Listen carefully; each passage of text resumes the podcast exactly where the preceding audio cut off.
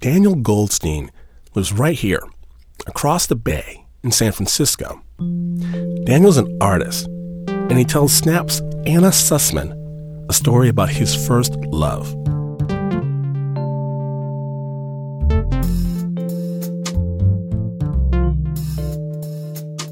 You know, he was my first love. How do you mean? He was my best friend's date.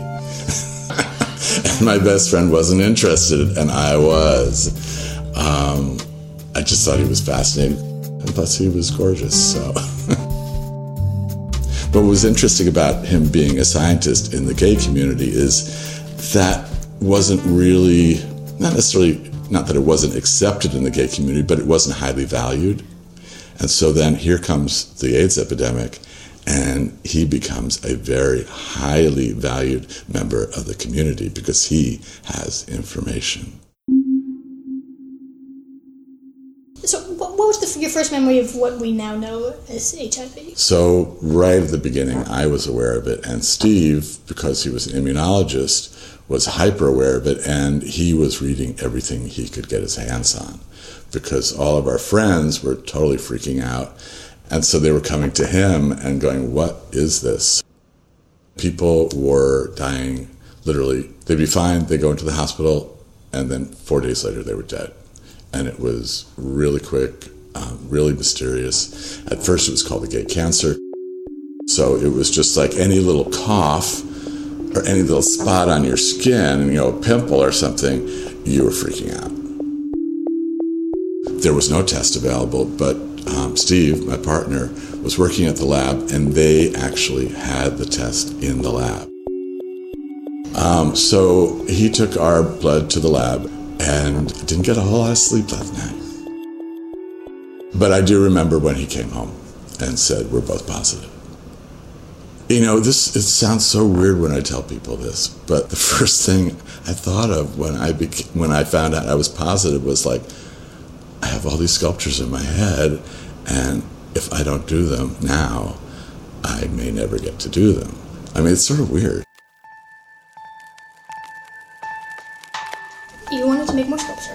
Right. What did he want to do? What did he, he wanted to research? I mean, he, he wanted to save our lives. He found out about a study that had been done in Africa on a drug that seemed to have some efficacy. This drug was called Suramin, and they decided to do a study in this country. In total, there were 80 people who were in the study. Of course, I mean, yeah, we talked about whether it was a good idea, but also it was there was nothing else. So we would go to General Hospital and sit in this chair, and they would uh, stick a needle in our arms, and you'd sit there for a couple hours. And I mean, I've I've had friends with cancer go through chemotherapy. It was like that times like five. I could barely move. It was just it was a horrible drug. After about a month of it, I just thought, you know what? I don't do this anymore. It's just like, I think I'll just wait. Steve kept on with the drug. Was he upset with you? No, not at all. No, he totally understood it. I just, you know, he respected that I just didn't want to do it anymore. And so Steve had been stayed on it for like a month or two longer, and then I just said, I think, I think you should go off this. It's just going to hurt you. But by then it was too late, and he just got sicker and sicker. And in January he died. There were 80 people in the study, including me. 79 people died. I was the only one who made it through, and mostly because I quit. A couple of months after uh, Steve died, I was back at General Hospital and I was talking to the guy who had organized the study, and he told me about this meeting of all the doctors from across the country who had been in charge of the study. And he said he'd never been in a room before of doctors and clinicians who were sobbing because they lost, they basically lost all their patients.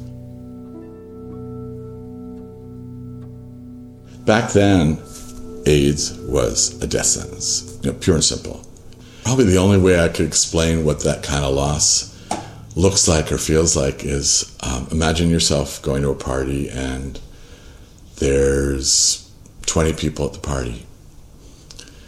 Imagine a year later that 16 of those people are dead. There's only four of you left. That's what it was like. I, I didn't plan. I wouldn't take commissions because I didn't know if I was going to be around in three months to do it. You know, I did not plan on living. And most, you know, most of us did not. I know lots of people who basically maxed out all their credit cards.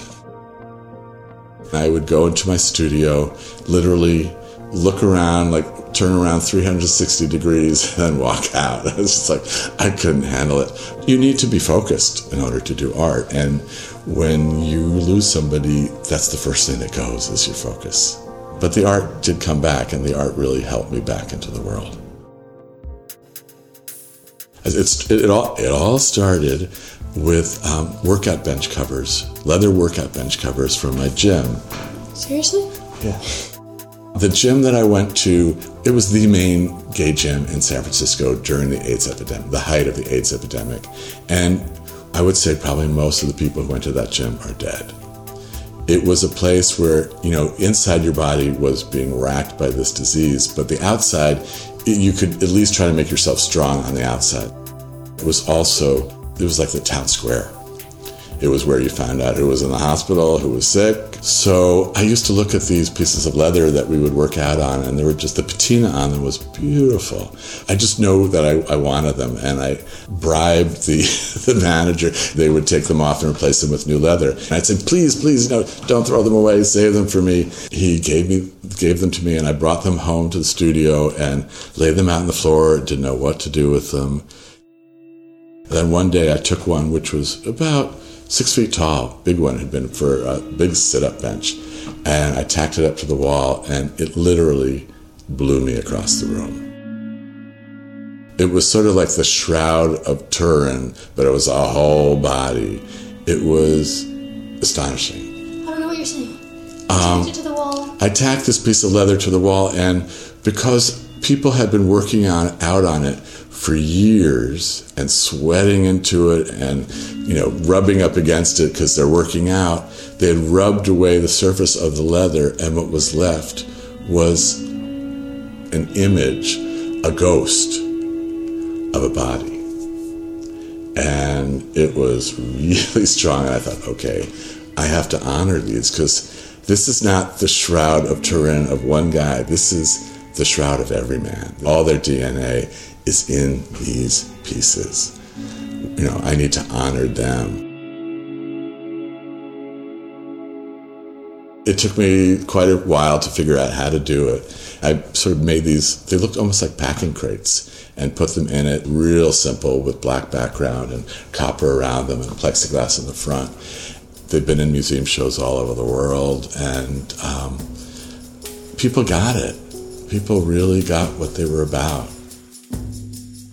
Um, I get survivor's guilt questions sometimes. I never quite know what to say. I'm glad I survived. I'm really glad I survived. I don't feel guilty. I miss my friends. But it's not guilt. I'm glad I'm here. I can tell their stories.